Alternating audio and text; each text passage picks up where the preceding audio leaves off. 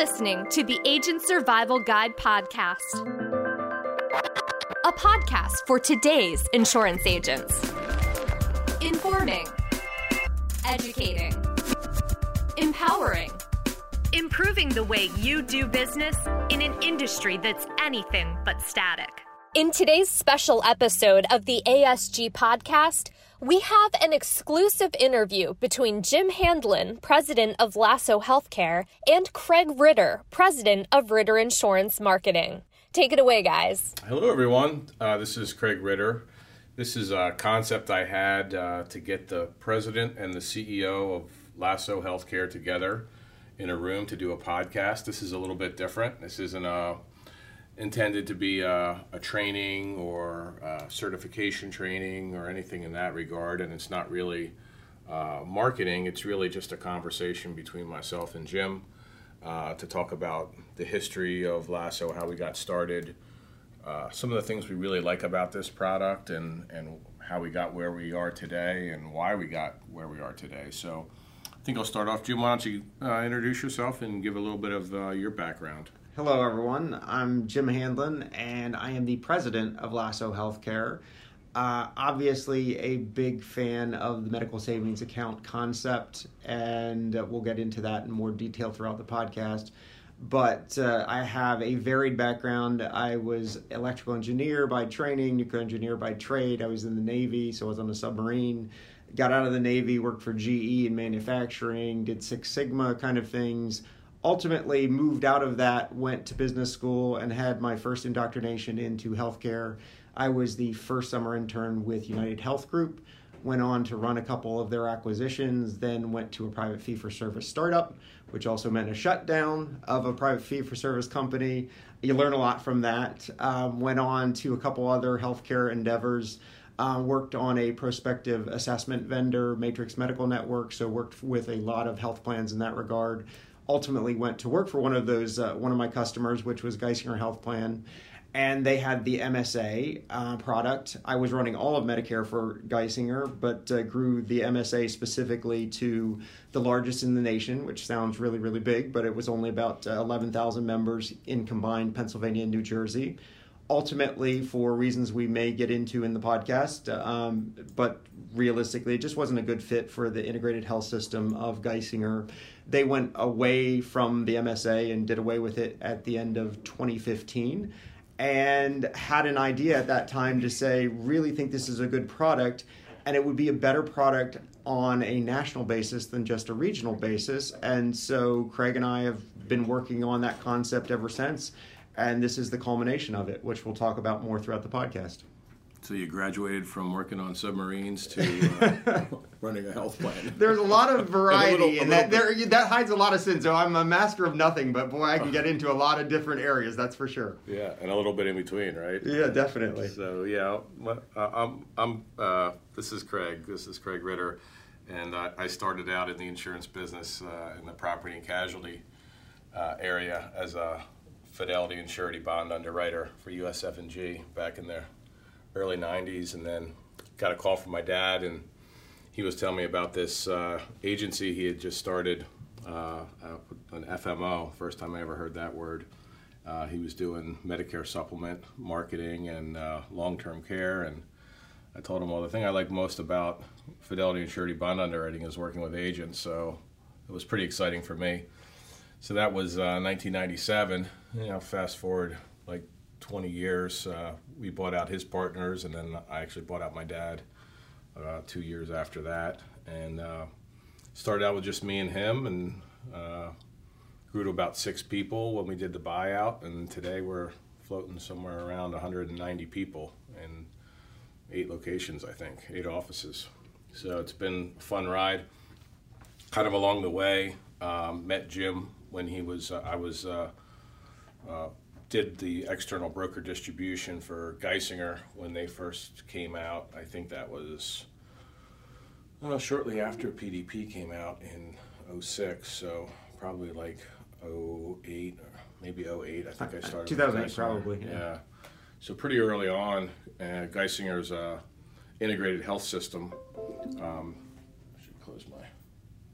It's an integrated health system that has a, a health plan uh, associated with it. And I think they had a philosophy of um, putting out every product, every, No. every product that existed. Well, this is a in quick the ass- Medicare, right? It's true. This is a quick aside, but everybody asks me the question, so I'll, I'll put it out there for everyone. Uh, how did an integrated health system get into a high deductible health plan like an MSA? And Craig hit it on the head that there was uh, just like anything over time, there's different uh, leadership involved. And one individual at the time really had the concept of let's try sort of every pro- product within the Medicare spectrum. And so the MSA was one that took hold and uh, kept growing. The- They had an I SNP, a D SNP, a C SNP. all the uh, SNP products. yeah, they every- tried MedSup, not really big yeah, into MedSup. I'm not sure about cost plans, D. but uh, Yeah, they didn't have a cost yeah, plan. That was so probably the only thing that's probably about it. But realistically, the MSA, oddly enough, took hold and uh, kept going from uh, 2008 uh, through 2015. So yeah, I guess we, we maybe jumped ahead a little bit, but Jim, talk a little bit about what an what an MSA is. Let's get down to the basics of, of the product. Okay, so let me, I'll, I'll start and then add to it, Craig. So it's really two products in one, I'll say. So you have two components that you're getting. You're getting a high deductible health plan from Lasso Healthcare, and you're also getting a medical savings account. That's what MSA stands for, medical savings account. Some people say Medicare savings account, but it's a Medicare medical savings account. And so that literally is a bank account, just like a health savings account. In our case, we're partnering with Optum Bank, and Optum Bank is one of the largest health savings account banks in the nation. This is their first foray into the medical savings account. But realistically, for them, they think it's a natural transition. They're very pro on this, and it fits really well with the concept. There's nothing different from at least the banking components, and very minimal differences between a health savings account and a medical savings account. But getting into some of those items, I'll get into what the product does. So, high deductible health plan, what does that mean? It means truly all AB Medicare covered services are the member's liability all the way up to the deductible. Uh, past the deductible, it's Lasso Healthcare's liability. The deductibles range from we have three different product designs, one per county in the 17 states that we're in. It's our lowest deductible is 6700 in region 1.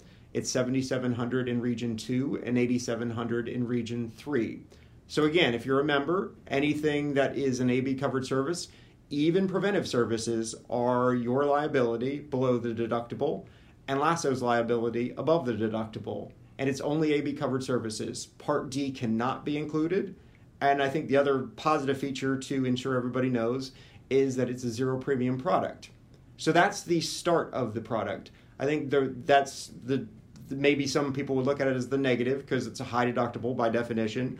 On the positive side, we through Medicare fund the MSA account with a deposit on an annual basis at the start of your enrollment period.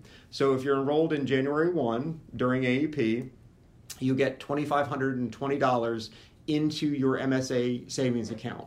It is your money to use however you want to use it. We'll get into that in much more detail, but there's it's about tax liability. So if you use it for anything Medicare AB covered, you have zero tax liability associated with that. That is your money, no tax liability.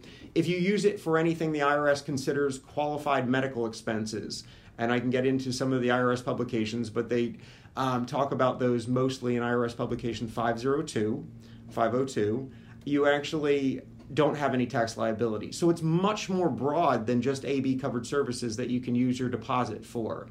If you use it outside of that, let's say you actually, it's your money, you use it for buying a big screen TV, you are going to have a ordinary tax income er, or it's going to be taxes ordinary tax income and you're also going to have a penalty so clearly it is not something that you should be using for that the other piece is the other it's $2520 there's a sixty seven hundred or seventy seven hundred higher deductible. You want to save that for preventive and possible future corrective services. You don't want to be spending on things that you don't need to for more outside of the healthcare realm services the money is yours to keep. We get the question a lot of, well, if I leave the plan, do I keep the money? If does it roll over with me, or is it use it or lose it? It is your money. Uh, if you leave the plan, it's still your money. If you stay with the plan, we actually put another deposit on an annual basis so we can continue to grow your money. The beauty of this product is that it also has in the MSA account, you have at a minimum interest bearing. So we'll say not that interest is high right now, but a, let's say a half a point to a point right now for interest bearing. But the nice thing about working with Optum Bank is they have 20 plus different investment vehicles. If you have over $2,000 in your account, you can invest that excess above $2,000 into just think of an equity fund or just think of your 401k type of thing. You can choose your investment vehicle and you can go onto optumbank.com and find out the different returns and but right now because the market is doing pretty well, the equity returns out there are like averaging 10% or above. So the beauty is you can use all of that. And again, if you use even the um, accrued interest and the uh, um, account that you get, whether that's from your returns or just from the interest bearing account. All of that, if used on qualified medical expenses, is uh, tax free. So that's the start of the plan. Fill in the gaps that I probably missed or need to go more on. You covered it pretty good. There's a lot there. I know. So it's uh, I, it's dangerous when I put on my uh, my tax advisor hat. we don't want to yeah. certainly don't want to do that because we're not we're not tax advisors. But um, the uh, so the the internal buildup of uh, of the funds inside the MSA account that's that's tax deferred, correct? And as long as you use it for qualified medical expenses, as the IRS defines them, when you withdraw the money, it's tax free. Correct. So kind of similar to a 401k uh, or an IRA account where the buildup is uh, is tax deferred, but of course when you one of the issues a lot of seniors have when they get to older ages, they hit uh, um, MRDs, minimum required distributions, and I don't think there's any MRDs associated with a with an MSA plan. So that's that's one advantage, and of, of course the other the other thing about uh, a 401k or an IRA is sure you the money goes in tax free, just like the MSA's money goes in tax free. But when it comes out, it gets taxed, right? or you're required to take it out. So yeah, one interesting thing um, you mentioned uh, Optum Bank, right? They're the largest HSA yes bank in the country. So, and uh, so what was it like uh, going to Optum Bank as Lasso Healthcare with with uh, no membership, right? So, and, uh, and, getting the largest HSA uh, bank in the country to become our our MSA account holder. Well, I'll go back in the past that I was with United when they bought uh, the precursor of what is Optum Bank today, Exante Bank. And the reason I have this story is because back in 2000, I'm, I'm not sure about the dates, but 2005 or 6, something, somewhere around there, they purchased, purchased Definity Health Plan, Exante Bank, and very pro on the consumer driven health. And so their goal was to really get into consumer driven health, really thought you're going to see the growth of HSAs. And United wasn't wrong, it was just delayed a little bit. So HSAs it really started at that time around about maybe a million members that were in HSAs. But over the last, since 2005 to I think the most recent timing that AHIP does uh, every year a survey, and it was 2017 they did a survey, it, uh, it has grown HSA accounts to over 21 million in the US.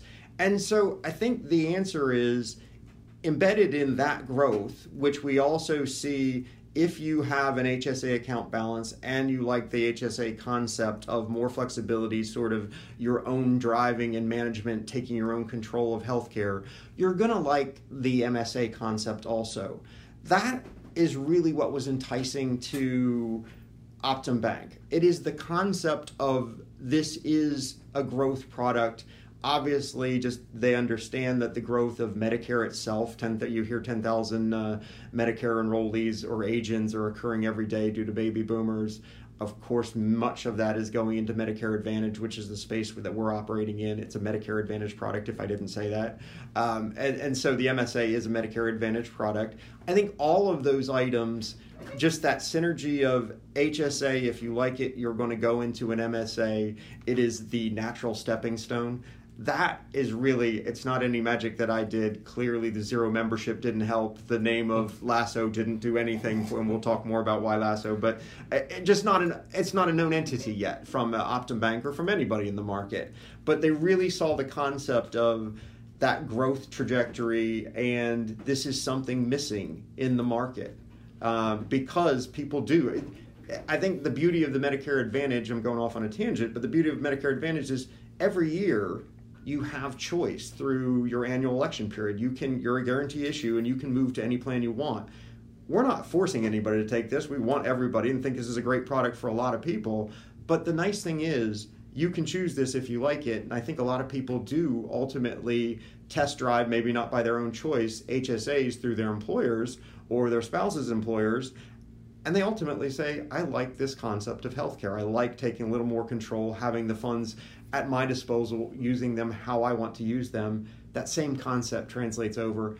Optum Bank sees it. We're very pro on it, or we wouldn't have gone that route. Yeah. Um, so that's that's ultimately yeah. the long story of Optum yeah, Bank. We have a yeah, we got an HSA here at Ritter a couple of years ago, and it's been a good. Um, I think it's been a great uh, vehicle for for my family and for a, a lot of the employees as well to be able to. Now, when you're when you're under 65, you're allowed to contribute up to the maximum and get a tax deduction for the contribution. Now, on the um, the IRS rule is when you turn 65 and you go on Medicare, you're not they forbid you from contributing to an HSA, even if you're an employee. I think there's some legislation floating around to try to change that, but that's the law today. Um, so as of right now, the Medicare beneficiary can't make a contribution to their HSA account, but also the MSA. Correct, Jim? They can't make any of their contributions of their own money into the yeah, so this is a this is a key sticking point that everybody likes the HSA concept of employer supplies funds and the employee can supply funds into an HSA account. That is not available via an MSA right now. It is only an annual deposit by the MSA plan, so Lasso Healthcare, into the member's account. The member cannot contribute themselves. What they can do is obviously do the investment. If they had an MSA in the past, they can move funds over to Optum Bank. So that's viable and realistic when we talked about 10,000 plus members in North, or in, sorry, in Pennsylvania and New Jersey. We're not in New Jersey this year, but uh, in Pennsylvania we are. Um, in future years, there have there is potential of those regulations changing. There's been a lot of proposed regulations, none that have gotten through, for allowing individuals to contribute to their MSA. So right now you're not allowed to, and it's only on an annual basis. That deposit is annually if you keep with the plan, um, but that's only via Lasso Healthcare and not the member themselves. Yeah. So uh, kind of stepping back a few years to. Um, to the year that uh, Geisinger exited the Medicare MSA because they were the well there was there was a few companies who tried MSA on a national basis about a decade ago.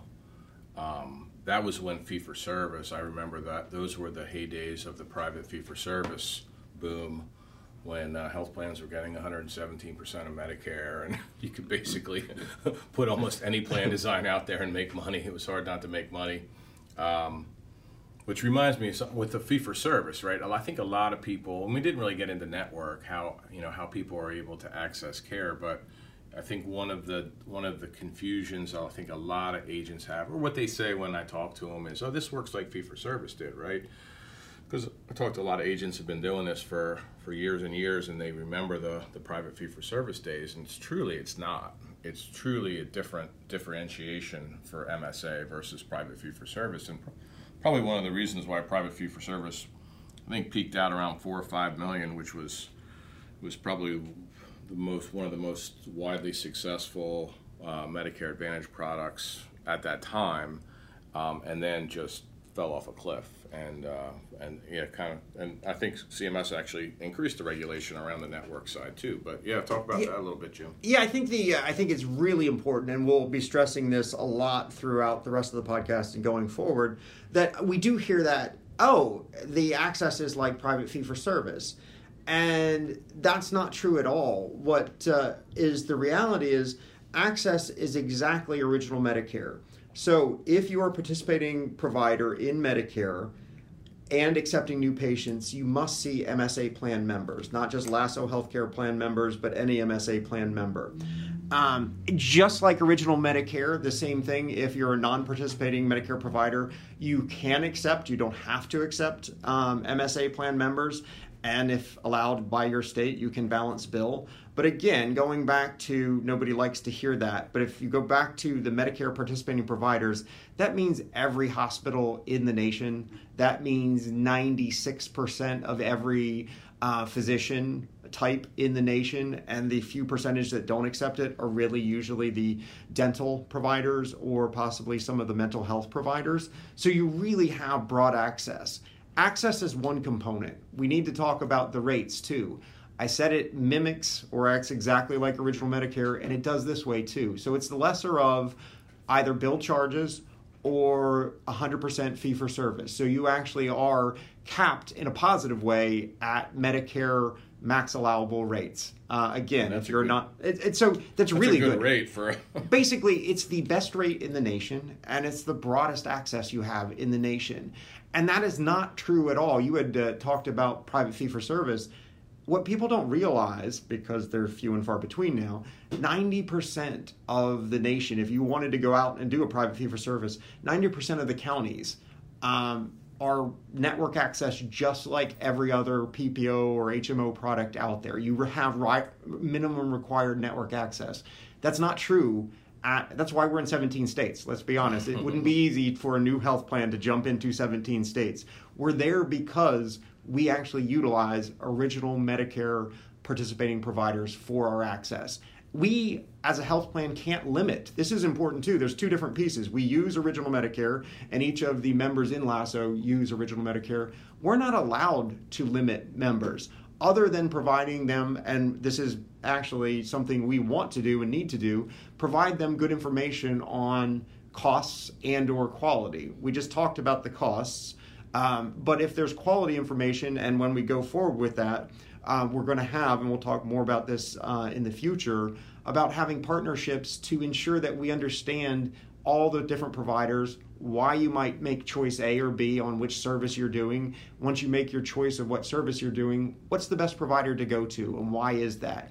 Um, you have the best rates work with the quality, figure out what provider you want to go to, and we can't nor do we want to limit you in that choice. There's no prior authorization, there's no referral requirements. It is really you control your own health care, and we support that through good information, very broad access, obviously, through Original Medicare, and information about service choices, what you should do, what you might want to do, and where best to do that. Yeah, I think that's probably one of the fundamental advantages. If you watch the commercials for Medicare supplement on uh, daytime TV. Sometimes I catch them and having the open access, being able to travel anywhere, no referrals uh, required. Those are all huge selling points for Medicare supplement, and the fact that MSA follows the same pattern is uh, is a big advantage. Uh, you know, plus I think some of the big components, like I looked at I certainly looked at startup, you know, start, you know, other startups, right? Because I'm a marketing guy, and I um, never really wanted to own uh, an insurance company per se. I like like marketing, like marketing insurance products, and uh, and we'll get let's get in. I mean, we'll get into that story here in just a second. But um, you know, I'm sitting on the sidelines, looking at. Uh, you know hospital systems that have started up from scratch and and even some where you know private investors or um, venture capital gets involved to start up uh, just a um, a PPO or an HMO product. And I'm sitting there, and I'm a business guy, but I'm I'm sitting there looking at it, thinking like, man, that is a tough lift. That is a big lift because if you do a PPO or an HMO, I mean, the first thing you have no membership, right? So you start if you're a startup, by, by definition, you have no membership. So you're going to these big hospitals and these provider groups and trying to get uh, a good rate, and they're probably laughing you out of the office before you start. and then if you do get a contract, they're probably raking you over the coals with you know with a, a high high percentage of, of original Medicare, 110, 115, 120 percent. I've heard No, you're right. That- 140 It's, percent. it's going to be 110 at least or above to get Yeah. just to get to get there. So you got no membership.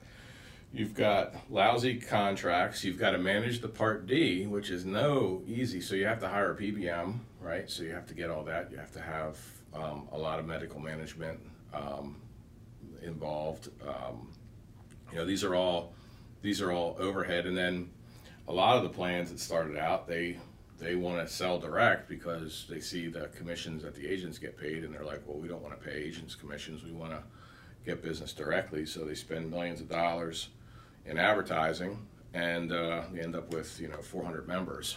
they spend two million dollars in advertising to get 400 members, and so they have so much uh, administrative overhead. I mean, I think I, I've always heard like 20 million, you know, 20 million is like the, the minimum. And most plans, when they start out, they start out in like six counties, right? They start out in maybe 12 counties. So you've got a small service area. You're competing against the best of the best health plans in the nation um, who have scale, who have uh, ability to get better contracts than you can, have more skills on risk adjustment and all those other components. I mean, they have it locked down. They know they know how to do it. So, um, yeah. So you look at that. You look at that market. I'm like, well, who wants to go there? who wants to start up a health plan in Medicare Advantage? And you see the hospitals. A lot of hospitals they come in and they go out, right, Jim? I mean, it's They There's do. a few that are successful, right? Because I think you hit two really good points, and I'll say it in a different manner, which is you're not going to start broad. You're going to start in a few counties, Right, rather than, right. but and most Where- of those counties are where you're. It's And it's, maybe you own a health plan, right? Right. So if you own a health plan, at least you got a, a base and you have a purpose because you're driving membership to that. The, exactly. So So, you're- have a couple hospitals. Yeah, you actually have a couple hospitals in a couple counties. You're driving some membership there, but still, all of the big insurers are very, very good at their trade. They have great products out there, and your brand. You might have a couple hospitals that you can actually bring some brand, but every one of those insurers have those same hospitals that you're working with too because they're the Yeah. bigger insurers there. So you're working uphill on just spending it lots of money on marketing your new health plan. And you hear the thumb rule of at least 10,000 members to even get to self-sustaining when it comes to cash flow positive in the Medicare Advantage space. 10,000 members getting it in a small area is not an easy lift Yeah. because all of the other insurers are working for those same 10,000 members and you have to spend 4x or 5x the marketing dollars to even get to possibly the any- same member Any noise at Yeah, all, right? exactly Just to get just to get someone to notice you. yeah You know, so one it- trend, and really I'm- tough I, we're going to digress a bunch, so we're going to go down a lot of rabbit holes. But um, I was uh, I saw um, a presentation by Deft Research at um, the CVS Health um, down in down in DC earlier this year, and one of the things that that kind of jumped out at me is the number of uh, Deft looks at like uh, shoppers and switchers. So a shopper is someone who would at least consider, you know, is in the marketplace at least um, to look at new plan options. And switchers are people who obviously switch, right? They're, they're the ones that actually make a decision and change plans. And they look at a lot of the underlying fundamentals of like what makes a shopper and what makes a switcher. But one of the trends I saw within the last three years, the number of shoppers has dropped from 24% down to 12%. I mean, that is a tough, that's a tough headwind. So you figure 88% of Medicare beneficiaries ain't even shopping, let alone switching. So you're trying to get into this, uh, you're trying to get into this market. So, you know, I think, uh, what are we, crazy, Jim, or what? like we jumping, jumping headlong into this, uh, into this abyss here. But, um, yeah, let's back up a step. Um, so three years, so three years since uh, Geisinger 2015 dropped end of 2015 so we're So- uh, we're approaching four years of no msa in- pennsylvania in and- Pennsylvania and at least, right? basically not really big there's wisconsin is the big bolus right now So- of uh, msa and Yeah, that's I mean, about it I alluded to earlier. That was kind of how Jim we got we got to know each other. Was when I was when you were working for Geisinger and I was distributing their their MSA product, and we really took a liking to that to that product. Um, you know, I my background originally I mentioned was in was in um, P&C insurance and um, you know studied a lot about insurance theory and like what insurance is and small claim, high high frequency, low severity, high severity, low frequency type claims, and how you want to design a, a product with deductibles and things like that. And then I get into I get into health insurance. Like none of that matters. we're the baby. We're paying first dollar, baby. we're, we're going to trade dollars all day long. So so I mean, I think just based that that was probably one of the appeals to me, just coming from my background of, of, of having studied insurance and like why insurance works and why people buy insurance and um, you know all those kinds of factors was like this actually looked like insurance to me. Like nothing else really even resembled insurance um, from the fr- from the perspective of, of having studied like how it started and you know what's uh, what's the whole purpose of risk transfer. So, uh, and like why an insurance company should get compensated for taking risk, like dollar trading doesn't have doesn't really add value from a from a pure insurance perspective. So you're really getting paid for doing transactions and not for taking risk. But in any case, that's a little bit. But anyway, we're, we're at? Geisinger, right? And uh, Ritter Insurance Marketing was uh, one of the general agencies, or I think we were the first general agency for Geisinger, but we were the, certainly the largest and took a shine to that uh, MSA product. And I think we, we probably represented more than half, or at oh, least I, half. I would say we, we grew in Pennsylvania to a little over 10,000 members, um, a little less than a 1,000 members in New Jersey, and Ritter put on 60 to 70% of that. Um, and so Geisinger had With the help of our agents, right? right. So all independent agents, um, but Geisinger had telesales in house, telesales outside. Uh, obviously, general agencies with Ritter being the biggest one, and captive sales force. But still, I think they captives it, didn't really pick not, up on the product. They wanted to sell HMOs, right? right. It, it just was not the. It, I think we see this that it's a niche of not just getting the market and the end consumer interested in the product. It's also priming the distribution channels and the independent agents to say they all have very good products to sell, which we want. We want everybody to look and understand their product choices and pick the right one for that individual at that given time. Independent agents are the best avenue for that. And you all did very, very well in learning how to sell the product, understanding the value of the product, and figuring the right person for the product. We'll talk a little bit yeah. about there was a maybe some glitches in the product. Yeah, well, that that's, made, a, that's right where I'm going, Jim. I like, thought it probably was. So why aren't you working for Geisinger right now? well, there could so be a lot great, of answers in that, but uh, I, yeah, yeah. Um, but, so let's talk about a little bit about you know, uh, I guess we can get it's it's uh, facts are facts, right? So we yeah. can talk a little bit about because the the design is is what it was. So the initial design was uh, a low deposit and a low deductible, right? So it was a $1,500 deposit and a $3,000 deductible. So the, you know, so who does that going to, who's that going to appeal to? And, and I think, I'm not sure that we necessarily market it this way, but certainly agents figure it out because I think agents always will always um, find you can't get anything past them, right? They're going to figure out a product. They're going to figure out who it works for and, and if it's valuable or not. So you think about that design, it was the different what we call the member responsibility, which just really not a MOOP, um, a max out of pocket on a MSA. There's a MOOP deductible. equals deductible on it, it yeah. but you're right. There's but not really a max out of pocket, but it's a it equals the throw in the throw in the deposit, right? So so we call we just call member responsibility, but it's it's probably and, not a good technical term. But but just to define for everyone, member responsibility in our words, if we didn't say it well, is deductible minus the deposit. Right, so we have right. a deductible, we subtract, we give you money each year. The delta between those two is your member responsibility. Right. So think about think about the 1500 3000 So 1500 deposit, $1500 member responsibility, obviously the deductible is 3000 so we had, and you know, talking about how agents figure stuff out, um, had a lot of had a lot of agents who had MedSup members, um, and maybe maybe I don't know if it was before Mutuals Plan N or after Mutuals Plan N guaranteed issue, but sometime sometime in the, around the same time, you know, agents started to figure out like, hey, wait a second, I've got this client who's paying twenty five hundred dollars for a Plan F.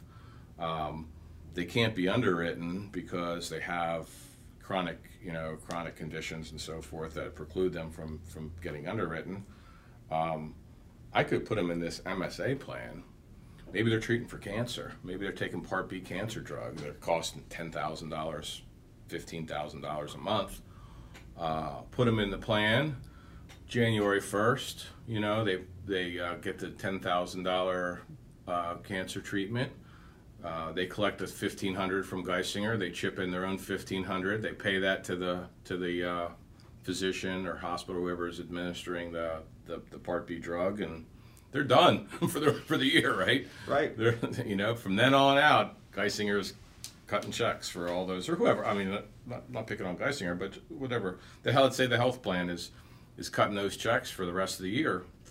So I think what we what what what you see is you see that there's a relatively smaller population who is attracted to the and one of the philosophies I have is like I always talk about the carrot and the stick. Like those are the two things that motivate people right? So um, you got a you got a small like I think you, you had a with that design you had a small carrot and a small stick right? Very, almost no stick. Right. So so there's no stick so uh, and there's and the carrot's really small. So you know you want you got some people who picked it for and probably most of the people, right? I mean, uh, which is amazing to me, picked it for the deposit. So you had um, um, probably what eighty percent or so. Over eighty percent actually never went through their deposit. Never spent more than fifteen hundred dollars a year. Made money if you look at it that way on an annual basis. Um, in the MSA design that we're talking about, the fifteen hundred dollars, that around the twenty percent, hovering around the twenty percent did exactly what you said. Right, right. Went through the deductible almost knowingly and went way day one. It, went right? yeah, they knowingly that, and I think the agents they blew past that deductible. Right, the agents were smart. They found the value for each of their members, doing exactly what they should do, figure out the right product for their members. There were you could call a loophole or otherwise. It's just the product design. Um, and our new product design, I think, is different than that. We recognize that was a not sustainable product design we also recognized the carrot had to be bigger, but by definition, therefore, the stick also had to be much bigger. And, and so, really, you just kind of multiply both of those. We supercharged the deposit and moved it from 1500 to 2520 on an annual basis to make it much more palatable for everybody who's interested. At the same time, we also knowingly decided not to be what I'm going to say is the lowest member, no lowest max out of pocket, whatever lowest member responsibility out there, and that was also by design. Um, I think you look at a very small sample, and this isn't just a Geisinger. You look at today's marketplace and the couple MSAs out in the market, and they've also been affected by sort of having that same it appeals to two different sets of membership. You have a bifurcated model that has very healthy, I buy and I use it for preventive services. I stay healthy and I stay under my deposit, and I, in in everybody's mind, make money annually on that one. And the other population who knowingly is going to be over that deductible, and that's their best way, the lowest yeah. cost avenue to get there. I think you're going to see in the market this year, or at least definitely going forward after we put our product in the market, that that's going to change. You're going to see a lot more people follow a strategy that has and it just makes sense. You need a sustainable product. You don't want to whiplash people and whiplash them either by changing deposit deductible quite a bit or by just exiting the market like uh, Geisinger had to do. Yeah, so I mean, if I'm the CEO of a health plan and I'm owned by an integrated hospital system, and I'm looking at this product that we have, this MSA, and uh, it's a time is losing money, but almost regardless of whether it's making money or losing money um, well, let's just say it's losing money, right? So we could certainly go and fix it, right? I mean, we could have, uh, we could, we could switch up the design. I mean, there's only two numbers, right? So it's not like you're, uh, it's not like calculus. You got the, the only two things that you get to do. Everybody knew what to do. right? You're right. Even I could figure that one out. You know, it's like, uh, yeah, I, I, don't think you need a, a PhD to figure that one out. But you know, hey, we could raise the deductible. You know, probably raising the deposit would probably would probably would have floored people to think that that would be a good strategy. But you know, we think we th- certainly think it is. But in any case, um, so so and then so I've got this this product and it's if I raise the deductible, the people who are ch- going to choose it are not people who are coming to my hospital because they're going to be more or less healthy people, right? So like, okay, well, the whole point of if you're a h- integrated health system and you have a health plan, the whole point of having a health plan is to get people in your system. That's there's no other point. you know, a lot of times they lose money and they don't care because it's like, well, at least people are showing up at our hospitals and people are showing up at our physicians groups. You know, so so the MSA has no steerage, right? So it's Correct. like, okay, well, it doesn't do what our whole core mission is, which is to get people to our hospital. So it doesn't do that. Um, it's attracting because it's a non-network product, right? And it's attracting these healthy people who never show up at our hospital anyway. So like, what the hell are we doing with this product? You know, it's not. It's completely. It doesn't fit. It- it doesn't fit. It's, It's not attracting. valuable it's attracting anybody. healthy people who who aren't aren't obligated to even come to our system. Like, so like, what are we doing? And then I think the other thing, like we talked about earlier, when you get into like startups and hospitals and stuff like that, like the footprint, you know, your footprint is pretty small. And this product is not, you know, it's certainly a niche product. So it's, so to get to, I think to get to critical mass, which I'm amazed at how much membership we got to. I mean, almost 11,000 or Right. 11,000 members. And, and how many, I mean, Pennsylvania was probably, the bulk of the membership was probably in 20 or 30 counties. I was going to say, just for everybody, that 67 counties in Pennsylvania, Geisinger itself had probably 40 counties that they operated in from a network, sort of their main counties. And so I agree, about half half of those 40 counties really made up the majority. So Yeah. 20 Oh, to 30 out of 67, and there were two to be specific in New Jersey. There were Two just two counties. counties. That's it. Right. So you're talking really 25 counties that made up 11,000 members. Right, Um, right. So that's like 400, and these are not. This is not Philadelphia, and this is not No, Pittsburgh. Exactly. These This are is- rural this- counties. These are central Pennsylvania, not Right. uh, not on the fringes. Right. So these are small counties, and you you averaged 400, 400 members per county with that with that design with a small with a small deposit. Um, so yeah, it kind of gets to the to the point of like why would uh why does this product not out there? I mean that was that's always one of the questions I asked. Like when I'm when I'm thinking about doing something and nobody else is doing it, um, like why is nobody else doing this? You know, it's it's a it's a big question, and that's one that I wrestled with, and I think Jim, we probably had hours of conversations about why why isn't someone else doing this? Um, the last time it was done was and, and getting back to like 10 years ago the last time so so you have small small hospital systems small footprint. It's a niche product. It's not going to get critical mass. It's not going to work. It's not not network. It's attracting healthy people. It's got so from an integrated health system perspective this is the probably the worst product you could pick. To, Okay. so they're not one so they're not going to do it right? And that's probably a lot of the health plans are, are based around the integrated health systems What about an insurance company? Um, yeah, so for the national, big- why wouldn't yeah. they take it? So Yeah, and they did. I mean, back in uh, so back in 2008 was the last time that a na- that a national insurance company. So it's a, it was over a decade ago. Uh, last time a national insurance company brought out MSA. I think Coventry and precursor of Anthem and precursor of I'll say Aetna, which was, was Coventry. Coventry had Uh, both had both had them out. They they've had them out and went in multi states. I'm going to say one did like a 15 state, one did a 20 plus state. Lasted one or two years each. Gained um, small membership, but still the hundred maybe uh, hundred members per uh, per county kind of. Th- I'm sorry, per state um, perspective. So a couple thousand members each, and then ultimately decided uh, this wasn't where they wanted to go. And Do realistic, you remember the plan? Des- I remember the plan design. Do I don't know. I don't. Yeah, I don't yeah, yeah. remember. it. So I think that Was I it similar so to there was three, Geisinger? Yeah. So, uh, yeah, well, it was worse. It was worse than Geisinger. Um, it was like a twelve hundred dollar deposit, and I think that the, the, the, the deductibles were tiered. They're so kind of like we did, multiple tiers. But I think the smallest was like thirty five or four thousand. So, so again, the, the carrot was. The carrot, is not you, there. You couldn't, you couldn't really, you couldn't really fill up on the carrot too much because it was twelve hundred bucks. So, and then I think the other thing too, when at the, and it could have been a timing thing. I mean, obviously, HSA has exploded, right, Right. over the last twelve years. So we're talking about you know eleven years ago. Um, so you went from like one million to you said twenty-one million. Twenty-one million, yeah. In the last 12 years or so? Or? It was 2005, 1 million to 2017. So 12 Yeah, years, 12 years. 12, 13 years. You'd say, I mean, just honestly, the, the stair step is just amazing. It's a it's a straight line up. So, I mean, A, Um, they, they were out when HSA really wasn't. I mean, it was just starting that growth curve, Correct. right? And they had uh, a very small deposit on the on the plan. Then the other thing they had was they had this thing called private fee for service, right? Which was sitting in every county they had an MSA, they had a, a private fee for service. And this was when, you know, Medicare was paying 117% um, reimbursement to the health plan.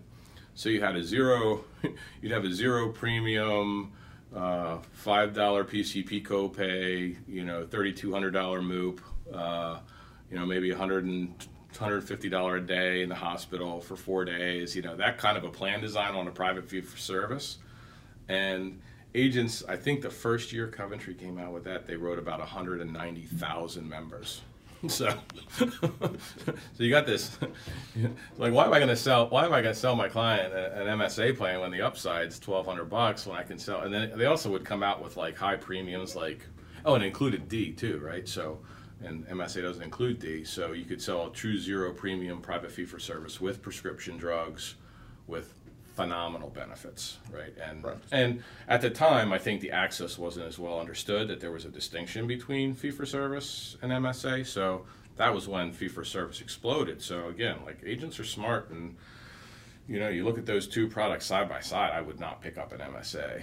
I would, I you know, it, it could have been right for some people, but I mean, it was probably such a small fraction when like here's a zero premium product that includes D with great benefits with low max out of pocket. If you're not healthy, I can put you in a high base premium plan. There was like plans that had zero PCP, zero specialist, like fifty dollars a day in the hospital. They cost eighty-five bucks to hundred bucks a month on premium, included your Part D. Um, the the uh, max out of pockets were like twenty-five hundred to three thousand dollars. So, I mean, they had they had all the bases covered in two thousand and eight, and they wrote one hundred ninety thousand policyholders too. So, you know, it clearly worked. yeah, Right. So, and, and I think that's an example of the market not ready and other products and not worth the marketing spend to truly have try to market an inferior product that you already have good products out there that you're bringing membership in.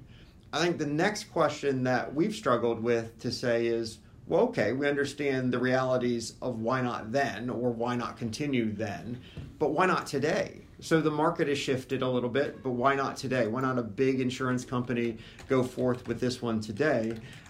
And what we come up with is it's a very valuable product, but if you already have quite good coordinated care products, meaning PPOs and HMOs in the market, why would you want to shoot yourself in the foot and truly provide a product that instead of basically having very good gross margins, you're giving $2,520 of that gross margin for every member that you have That and giving that away. claims on, That you- right? like, truly, You're paying zero you know by definition that somebody who self-selects. No, but you're right. But by No. definition, a rational buyer is not going to buy this if they think they're going to spend more than twenty five hundred and twenty dollars. It's for catastrophic insurance with the belief that you're going to make money on an annual basis.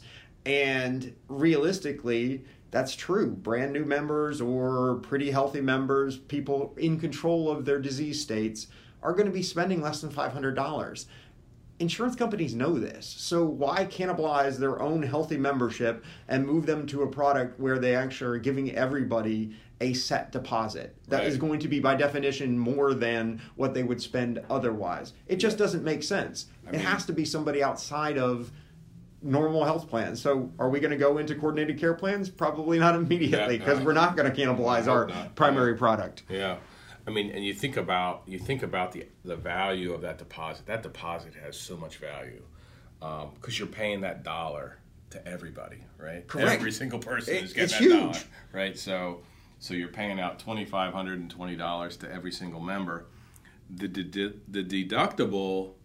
I mean, one thing that's in, that's interesting is like the deduct- deductible doesn't really matter if you don't spend the deposit, right? I mean, you could have a whether it's a sixty-seven hundred or a sixty-seven thousand dollar deductible, it doesn't really matter if you're not gonna if you're not gonna spend the money. Obviously, you know it makes a difference if you if you if you get over your deposit.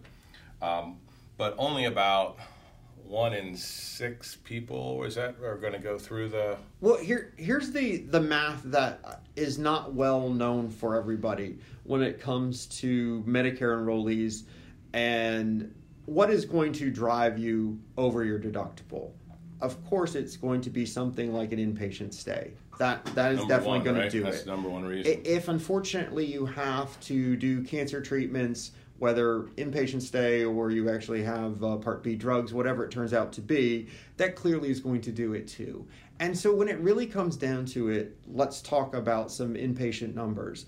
If you have even chronic conditions, but a low number of chronic conditions, a one chronic condition that you're generally in control with, your likelihood, just whether voluntary or otherwise, to go inpatient on an annual- basis is one in twenty, less than five percent of it's 4%, yeah, yeah, so less than five percent on a uh, annual basis that you go inpatient on, and that's ages 60 i think 65 to 74 I was going to say sixty, I, the ten year exactly the first ten years less. basically, yeah, yeah, is 4% Um, uh, one or more i mean more than one doesn't really matter right because if you have one Right. you're going through the deductible if you have 10 it doesn't really matter because you're you're already through your deductible so And that's the beauty of the product. Realistically, what you have is somebody who believes even if I have multiple chronic conditions, but generally in control, I'm seeing my doctor, my specialist, taking the right maintenance meds for my conditions. I don't bounce in and out of the er, emergency department. I haven't been inpatient for a long time.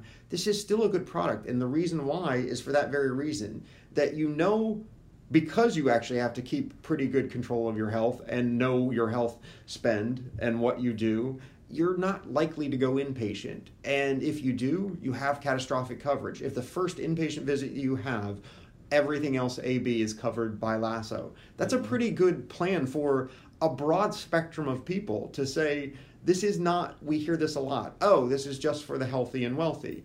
Realistically, we all we want everybody to have a plan for that member responsibility. So if you have a large money in your HSA account or you just have a large bank account, then of course that could work well if you're in control. But if you don't, it still comes down to this could be a good product for you. Just have a good plan. And I'm not sure if you wanted to go there now or not, but talking about a plan, I think this is important that a lot of products, especially when you started with first dollar coverage, there wasn't a lot of thinking involved, Mhm. realistic. I mean, it was sort of easy thinking. You can kind of pay a stuff, premium. right? pay your and plan F premium and we understand there's Which is- value in that. People yeah, like value. that. People That's like that. very secure. In this product, it's not the same thing. We really want everybody to very much focus on that plan between the deposit and the deductible. Because you're buying this because you think you're going to make money, but if you don't, you better have a plan to be able to pay for that gap. And so we talked Well, about thing- a couple. Let me, let me, yeah, let me just go ahead. tag on to something you said earlier, and then we'll and then we'll delve into that a little bit. But so we talked about the probability that someone aged 65 to 74 with zero to one chronic conditions lands inpatient one or more times, and it's four percent. Right. Um, the other thing I looked at was people that had two to three conditions. Um, so two to three conditions, uh, I think it was like 16% in that same age band. So about one in less than one in six are going to be inpatient one or more times. Um, so so even that even that odd. I mean, the the odds on this product, I think you could look at it um, if you looked at it simplistically if you win one year, if you if you win one year and you lose one year, you're probably about where you are on a med supp premium. You know, that's about the math of it. I mean, it's rough math, but I mean, and there's different regions and so forth. But but more or less, if you if you have a, the best year and you have the worst year, whether you spend zero or you spend you know a quarter of a million dollars in in year two, it basically works out somewhere around a med supp premium. What I look at it as So that's that's a 50-50. I mean, if, if you're inpatient like you know every other year, it's still not a bad product, which is amazing to me. You're right, though, because I honestly think that is one of the strategies when you talk about a plan. One of the strategies is the duration in the product. Of course, we at Lasso would want you to stay as long as possible and keep you healthy, and the incentives are aligned in that regard. But even if you do one out of two times pick this and you're wrong and you go inpatient, there's still value there. And one easy way to look at it is every year, I'll say generalized, but if you just had a Plan F first dollar coverage, we'll say $2,500 that you pay out annually in premiums. We go, it's a zero premium product. There's zero premium that you have to pay into Lasso for the MSA. We give you $2,520 annually. So if you just took five or six years there, you're talking about twelve to $15,000 swing on that we give you from a lasso perspective, or you have to pay in premiums Yeah, um, like from 20 a plan F. So you 25 got grand, right? so you got twenty five to thirty grand Right. of a swing depending on where you go. That's the value that you have in this Mm-hmm. product. Same access. Same flexibility with choosing any Part D that you have. Mm-hmm. It really is quite valuable, and in fact, it's a guarantee issue every year. So more flexibility in that regard. Um, you can use Yeah. the. You well, can, I think you know because agents agents probably aren't exposed to you know what how much how much Medicare beneficiaries are spending because I mean if you sell Plan F. you don't have to be. You don't really, Yeah, you know, right. There's really no, there's really no evaluation there, right? There's really no. Now, you know, if you get into some, certainly you get into some Medicare Advantage products, you probably start talking, or maybe if you sell Plan N, for, is a great example, or high deductible F is another great example that you would want to have a conversation with your member. But if you're selling a G or an F, a G or an F, there's really no need to get into. It's like, is it affordable? It's the best coverage in the world. You can see any doctor, go anywhere in the country. No referrals, uh, no networks. Is this if the premium's affordable? Yeah, you know, it's a it's a pretty easy it's a pretty easy sale, and you don't have to get into whether the person's uh, a low, high or low utilizer because Right. it don't matter. Right. They're all spending the same dollar, right? And we understand there's comfort in that. There's easy value in that, but there's also value that could be mined from this product if you're willing to think a little bit more about the risk return um, Well, yeah, equation. So um, yeah, so we're, we're uh, So I was thinking a little bit. I was thinking a little bit about, you know, what average costs are too, with with um, based on and, the, and CMS puts out this data. This data is on the on the CMS website, so it's not like we're making this up. But Right. No, it, it will. Uh, we can we can back up what we're saying. Um, eh, but realistically, if you think of if you see your doctor on an annual basis, you see your specialist on an annual basis, you do labs on an annual basis. So basically, you're doing all the things that you should do on an annual basis. Right there, I just even if you saw them on a quarterly basis, all of those services you saw your specialist, your doctor.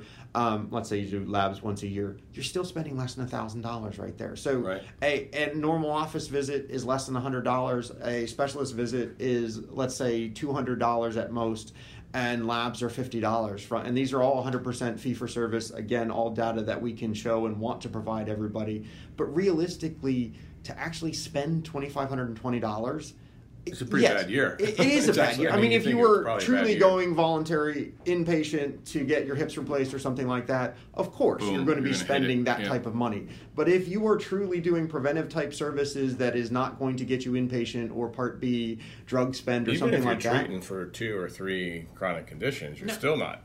Yeah, I, I- mean, unless you had an episode, right? Unless you were out of control and you're di- so you're diabetic, you have high blood pressure, and you have high cholesterol, and and you you had a di- you know you weren't controlling yourself your diabetes, and you you know you in that case you're going to spend, but if you have those conditions and you're controlling all three conditions, you you're not spending twenty five hundred bucks. No, and I think the beauty of this product is almost every Medicare Advantage plan has 20% uh, co-insurance on diabetic supplies. Yeah, And anyway. realistically, we have $2,520 that you can use for all of those diabetic supplies, um, all qualified medical expenses. And so, no, you, you really do have to work pretty hard as long as you don't hit that I'm going inpatient and or B drugs you- or And when you cancer. look at when you look at where Medicare spends the money, and you look at you look at claims data, and so you, you kind of plot like um, the number, you know, the total spending, um, like on the y-axis, and and how much that individual, you know, how many individuals make up that spending on the on the x-axis. So that curve, it starts out really flat, you know, kind of as you because you have how many percent, ten or fifteen percent of people spend zero. Right. Right. It, it is 15% So that fifteen percent of the population spends zero. so that's fifteen percent of the population. Then you move up to fifty percent of the population. So half of Medicare beneficiaries, how much do you think they spend of? Well, Jim, you know, they spend seven percent of Medicare, right? So that curve, I mean, you think about that curve, it is like it is like on the zero line for fifteen percent. By the time you get to fifty, it's up to seven percent, and then it just goes parabolic, right? At the at the high on the high utilizer side, so ninety three percent. So half of the population spends seven, the other half spends 93. 21, what, how many times? 21 times, is that right? Yeah. No, no, not that many times. What's, uh, Uh, so I'm going to do my math. 14 times. 14 Thir- 13 times. 13x. Yeah. So So 13 times. So you always hear like, oh, the average Medicare beneficiary spends $10,000, which is true. But averages are weird, right? You know, averages are pretty strange. If you think about like what's the median spend, it's a heck of a lot less than 10,000. I'll tell you that because you have one person spend a quarter of a million dollars, you need a lot of people spending zero to get to to get to $10,000, right? You need 25 people to spend zero. this is where I honestly think this it would be very good to have much more transparency on data because we had to search hard to find some of these things, which is people consume averages and averages can tell an interesting story sometimes, but it glosses over because they're Yeah. averages in others. What we're saying is there's just a huge skew. That it's is not a, normal distribution. Right? Not It's nearly. Totally It- not normal. There is like- a few people who, of course, spend a whole lot of money, and then most people don't. The most people, buy med supp, right? right? Honestly, so They need to buy med supp. that's a, uh, since we don't have one. Yes, they should buy a med supp, and Yes, probably a Plan I- F is good and I- stay in it. I mean, I think Uh, the agent's right. The agent's job is to find the right product for everybody. Exactly. It's not necessarily. I mean, it just it's the right product. So, I, can, I guess I can say that. And I think what we're saying though is for the rest of the population that isn't completely skewed, which is a huge number, even Yeah. just the 50% number comes down to there's going to be spend and there's some years that you're going to have risk and you're going to go inpatient or you have things that uh, you weren't planning for you slip and I mean, fall. one thing we Uh, don't want to tell the story that you know, well, everybody, every every member is is gonna not going to go through the deductible because that's No. that's just wrong. That's right? not insurance. The whole Yeah. point of insurance is to be able to aggregate, protect, and we don't think it's going to happen, We as think- in me each member each year. But we're thinking like one out of seven, one out of eight, one out of six, somewhere in that neighborhood. They're gonna they're gonna spend through their deductible, and they're gonna need to have a plan in place to be able to cover their member responsibility piece of it. But you know, for the other seven out of eight or five out of six, they're either gonna they're not gonna get through their deductible. They're not gonna get through their deposit. Probably most of them, but the rest are gonna fall somewhere in between. So we talked about the the four percent right of of folks with zero to one chronic conditions. Another statistic that is an average, which again averages. I think I think people glom onto averages and they think that's the that's the typical case, but it's probably the rare case.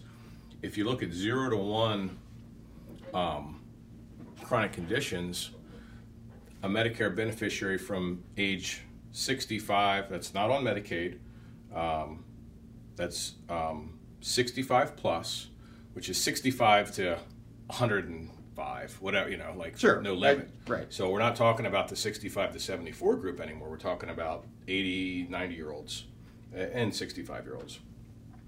They spend on average $1,700 on average. So annually, annually, right? That's their average spend. Again, it's a hyperbolic distribution. it's not a normal distribution. You know, it's not like you've got you know one person spending zero dollars and one person spending thirty four hundred dollars, and then it averages seventeen hundred. Because there's people in there that are going to spend fifty thousand, sixty thousand dollars, right? I mean, that that have zero to one, right? Like you said, slip and fall. It could be, you know, or they get diagnosed with cancer, or, you know, who knows, and they might spend fifty thousand dollars. So you take one person in that group that's averaging sixteen hundred, that spends fifty thousand dollars. How many people have to spend zero to balance that out? It's a huge number, Right. Right. So when you talk about the the median, or was it the mode or the median? Right, mode is the most, but median. Trying to remember my statistics classes, but but averages. median actually is the middle of the true distribution. You line Right. all, all the spend up. It's either the middle one or it's the average of the two if it's an even. So, and the other thing I think agents sometimes think is, well, if the average if the average person spends sixteen hundred dollars, then the average person is going to say is going to have nine hundred dollars. Well, if it's twenty five hundred dollar deposit, the average person is going to have nine hundred dollars in their bank account, right? Wrong, totally wrong, because a huge, uh, I mean, not a huge portion, but some portion of that sixteen hundred is going to fall above the deductible, right? So you think about that that person that spends fifty thousand dollars. They don't spend fifty. They don't. They're not out of pocket fifty thousand they're out of pocket, say 6,200, right? So a lot of that spending is borne by the insurance company. So the average um, MSA Spend. member is going to keep a heck of a lot more than 900 bucks, right? Correct. Because a lot of it happens above the deductible where the insurance company is paying the bill. I think a good way to look at it, because you're right on that one, to say on average, and I get it, it's the data everybody has and it's how people um, portray it, but realistically, go a different route. If you want to sell this product, we know the carrot is $2,520. Spend. We want you to spend money on preventive services. A lot, $1,000 for spend. And figure out how you're going to spend that $1,000. It's still, I go back to, it's hard to rack up voluntary smart preventive spends in that amount of money. Um, and so what I'm saying basically is you keep $1,500 for your own insurance rainy day nest egg fund in the future if you do have higher spend needs. You actually plan, and it might not be a thousand because I think it could be hard getting that much, but plan for spending a thousand or less.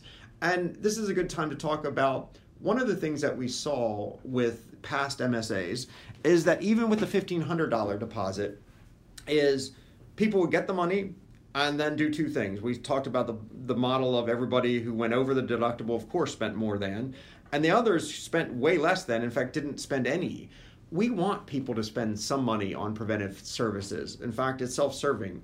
If you stay healthy, you're going to stay with the plan. You can move if you want to, and if your health conditions change drastically and you're not in control, you don't want to probably stay with an MSA. So it makes sense to stay with this plan. And one way to do that one way to do that is to ensure that you do the preventive services on an annual, annual basis. We actually have a company that we're working with called Guidance Health, and we are doing a health incentive program. So each year, every year, we are, in addition to the deposit, giving each member a Visa gift card if they do three things. For each of these three things, we give them a gift card. A health survey, voluntary health survey, they get $50 gift card once they complete it then work with any doctor of their choice who accepts Medicare. Go do an annual wellness visit. They get a hundred dollars, um, and then do labs. Coordinate with that doctor. Do labs. Get a full panel of labs. And build a care plan with your doctor. They get $75 for working through those labs in the care plan with their doctor. You do all of those things on an annual basis one, you still have to pay for it out of pocket because we're not allowed to pay for anything under the deductible, but we give you Visa gift cards that $225 total that I just added up there, the $50, $75, and $100 for the survey, the labs and the office visit all ultimately are going to pay for and actually exceed the cost of the services that you did and it makes sense. So realistically, try to spend $1,000, I still think you're going to be spending way less than that on an annual basis. And Jim, one more thing I think, um, you know, we talked about, well, we keep talking about people with zero to one, and that's not the whole focus, zero to one chronic conditions. But I think a lot of, one thing I didn't mention earlier, we talked about the average spending, but like how many people is this, right? You know, like if I'm an agent and uh, I'm like, well, if it only applies to one out of uh, a uh, hundred of my clients, like it's not worth the it's not the juice isn't worth the squeeze, right? So how big of a market are we talking about? Um, and and it's I was pretty shocked because you think you know hey these are seniors and they've got you know a lot of them have chronic conditions of course, but 35% of the population has zero to one, and then when you get to two and three, I think you're you're well over 50. Yep. So yeah, I mean, so you're, you're not one out of three homes that you walk in as an agent. The likelihood is they have zero to one, right there. So, and they're going to, on average, they're going to spend seventeen hundred bucks. And I was going to say the other, I, and the average isn't the isn't uh, the the average the is not exactly right? so. The, it's it's not realistic to say who is going to make money, if you will, in this product. The other thing is the stat that you said: seven percent of the Medicare population or over 65 population spends, uh, sorry, 50% spend 7% of the total populate or total uh, Medicare spend. So what you really have there is you have a flip of the coin. One in two members are ripe for this Right, product. Yeah, yeah. And- what I how I describe it is I say fifty percent of the population is going to make money on this product. We just don't know which fifty percent. Correct. Exactly. Now, you know, conditions are a very good indicator, right? It's not like you're shooting in the dark. it's not like you're, you know, throwing darts at a board and saying, you know, it's going to be random because the statistics on who's spending the money is very, very highly correlated to how many chronic conditions they have. So people with six plus chronic conditions are spending the majority of the of the money. So I think the agent certainly has some has some guidance in that direction to know to know that the odds are stacked in their favor tremendously. And I think an important question because you really do want to plan, and there's no one who knows their health status better than the individual who truly is taking risk alongside Lasso in this product, but there's reward.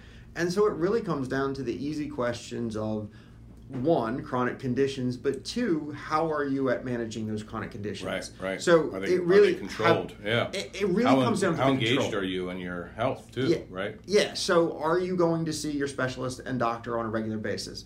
Are you taking the maintenance meds? Not just yes, you have prescriptions for the maintenance meds, but are you taking the maintenance meds that you should? And the real answer to some of those questions come down to are you going are you bouncing in and out of emergency department visits or inpatient? If the answer is that you've had significant numbers of those in the last let's say 5 years, then this is eh, you might not be as in control as you should be with your health and you know that that past indicator might not be indicative of the future but it still could come up and but if realistically you have a couple chronic conditions you manage them well and in the last five plus years you haven't had any uh, acute exacerbation that resulted in anything material like an inpatient visit this can be a really good product for you Yeah. I mean, I think you know defining who's a customer, right? Who, who's Right. going to buy? And I think the fallacy always was that it's a, the triathlete billionaire. that's the guy. Like that's our only population That's our only, yeah. So go out there, go out there and find all those. You know, there's like uh, one of them in the country, but truly, it's um, an individual who's managing their, who's actively engaged in their health, who's you know managing their health well. They can have a number of chronic conditions as long as they're well maintained. I think like you said, doesn't have a history of bouncing in and out. I mean, it, it would be it would be silly to to take this product if if you were there's a high probability that you're going to hit the deductible. Um, and somebody who has a plan for the 6200 or 4200 whatever the number is they have a plan so you know one thing we talked about a lot was people with hsas right if you got Right. if you got four or five six grand in your hsa you don't really have a good landing spot right now, right? Because because this product doesn't exist except for two states, Wisconsin and New York. right Really, Wisconsin is the only one with a viable, really viable product. So, you know, if you're if you happen to be lucky enough to live in Wisconsin, you could you could choose this plan.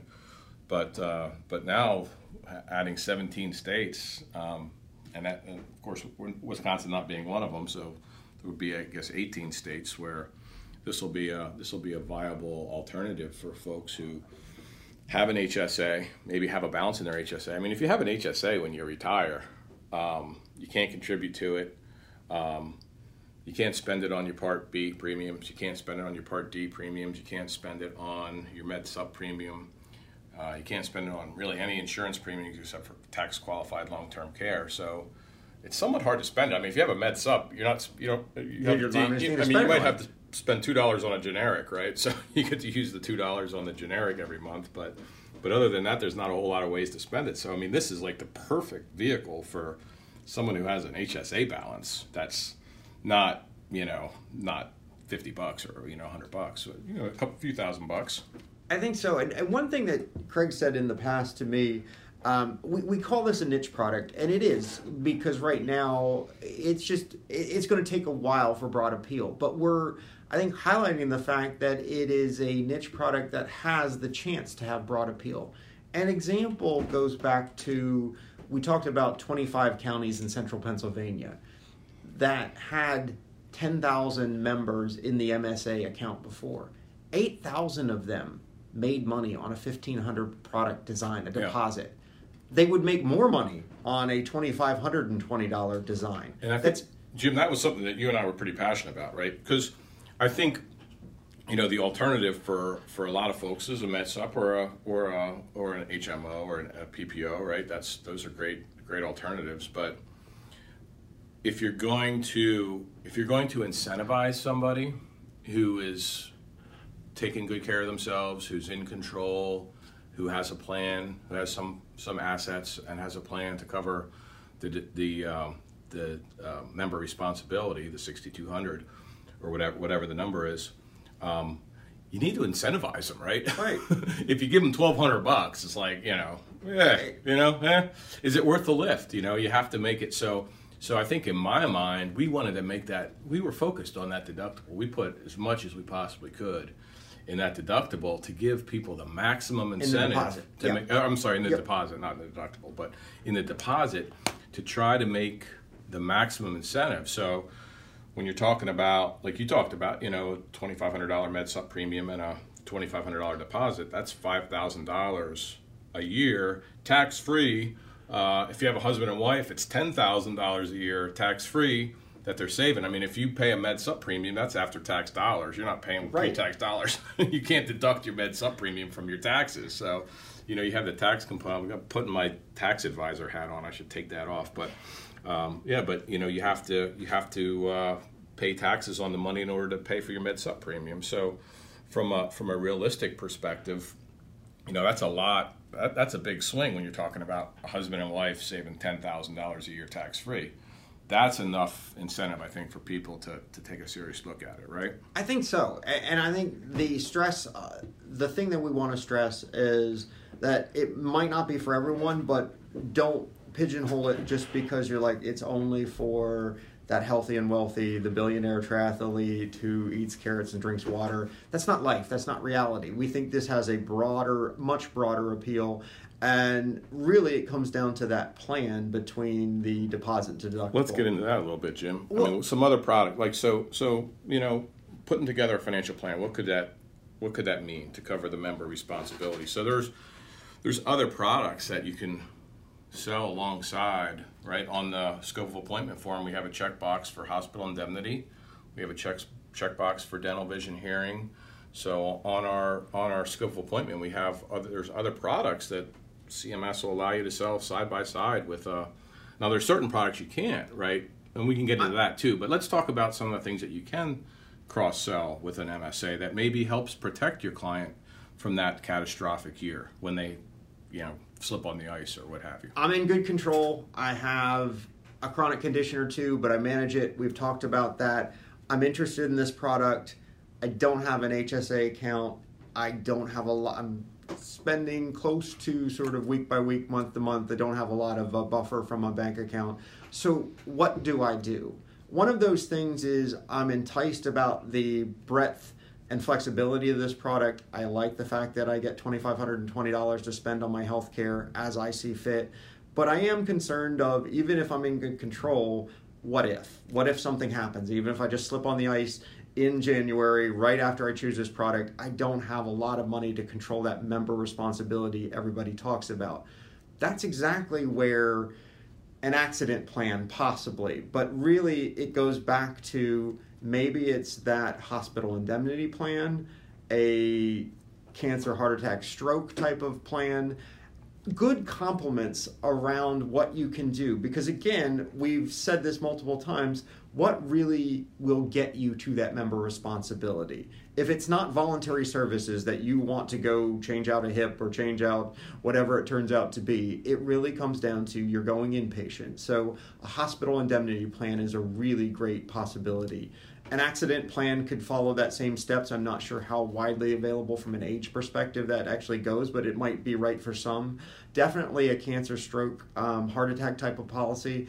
And then smart plans that we also talked about. A Part D just makes sense. You need some sort of credible uh, pharmacy benefit. And so a D plan that is tailored to that member, is flexible for that member, just not packaged within the MAPD um, plan, makes a lot of sense a vision dental plan always makes sense. Those are great opportunities of really good planning, coordination, good counsel from an agent and a prospect sitting down together talking about how best to do this. I think the other piece is on an annual basis. I know there's always a checkup on an annual basis. This product definitely more than a lot really require that. When you're on a plan F and you're probably not going to change, you might not have to do as much thinking about it annually. This is a product that you really want to ensure that you're adjusting not just the main product, whether that's the Lasso Healthcare MSA, but all the complements that associate and figure out how best to go forward and control for your plan, that risk well, reward. I think, yeah, and when you think about risk too, Jim, I, I think it I think duration is a huge component of risk, right? Some people think about, you know, risk as being binary, but it's not. It's it has to do with investment. So if I'm a day trader, right, the best example I can come up with is if I'm a day trader in the stock market, pretty pretty risky. I better know what the heck I'm doing, you know. And you can in the transaction fees and all that stuff, and the amount of time and effort it takes to be a day trader. You know, there's probably plenty of people that went bankrupt doing day trading. But if you invest your money in the stock market, basically it's the same risk, right? You're taking the same risk. You're putting your money in the stock market and you're taking it out but you do it over a 10 year time horizon, right? So the duration kind of normalizes normalizes the risk. It balances out. So if you take a long term view, I think, of the MSA, just like you would take a long term view of the stock market, or a prudent person would think about the stock market at least in a 10 year time horizon, it does mitigate a lot of the risk. If you have a plan like a like a hospital indemnity product or a, a critical illness, you know, cancer product or something like that, that can that can certainly uh, mitigate the risk as well. Um, now think about you know for the agent, right? So you could sell you could sell uh, you know $150 uh, Plan F or Plan G. Um, and a PDP, right? So that would be one option. But if you took some of the money, if you sold the MSA, you sell, you get the initial commission on that. You sell the PDP to some, talking about someone turning 65. You get the initial commission on that and you take some of the money, you don't have to take all the money that they would spend on a med supp, but even if you took some of it, you know, 50, 75, 100 dollars a month, maybe put 50 into a hospital indemnity plan, put 25 or 30 bucks into a dental plan. I mean, now you've got now you've got four four products minimum, you know, so you know the commission on this would be well in excess, I think of well, probably around a thousand dollars per member. So you go into a husband and wife, you walk out you do a great job for them. You sell them an MSA, a PDP, a dental plan, and a, and a maybe a $50, 60 dollar a month hospital indemnity plan. You're walking out with two thousand dollars in commission.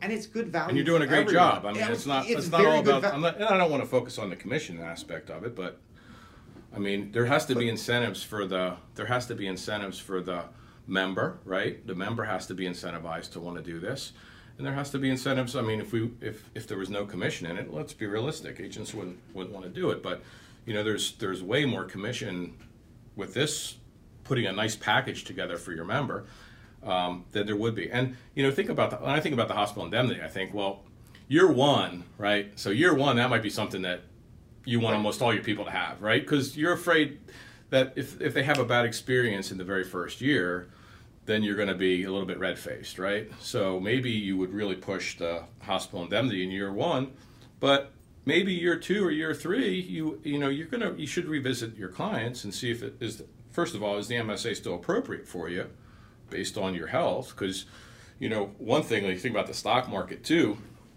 you know prudent people make adjustments over time too right so you you know you can think about the MSA in a long duration but if there's some major change in your in your circumstances, you'd be crazy not to make a change, right? So you so the agent has to do that, but maybe year two or year three, maybe they drop the hospital indemnity plan because they've built up enough in their MSA account that they're not, you know, that they're not at risk. And maybe if someone went through their deductible in year three, you know, you're not going to be as red faced because they they went three years and they spent zero, you know, on their they already had the money or they had the it protection because it the rolls over, it accumulates over. You know, maybe they spent a thousand dollars a year. They spend a thousand dollars on uh, on the uh, hospital indemnity plan, so they've built up you know five or six thousand dollars in their MSA account, and then they can drop the hospital indemnity. So it doesn't have to be a forever thing, right? Maybe year one, you say, hey, we I want to get you through maybe year one and year two.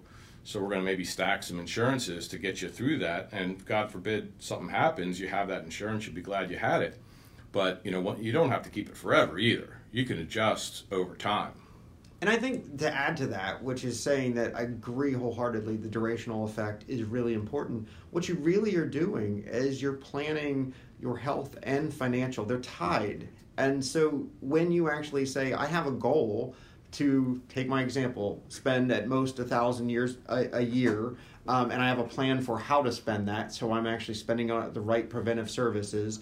I save, let's say, fifteen hundred a year, and in three years i'm going to have enough if i wanted to no longer go with a hospital indemnity plan or adjust whatever it turns out to be.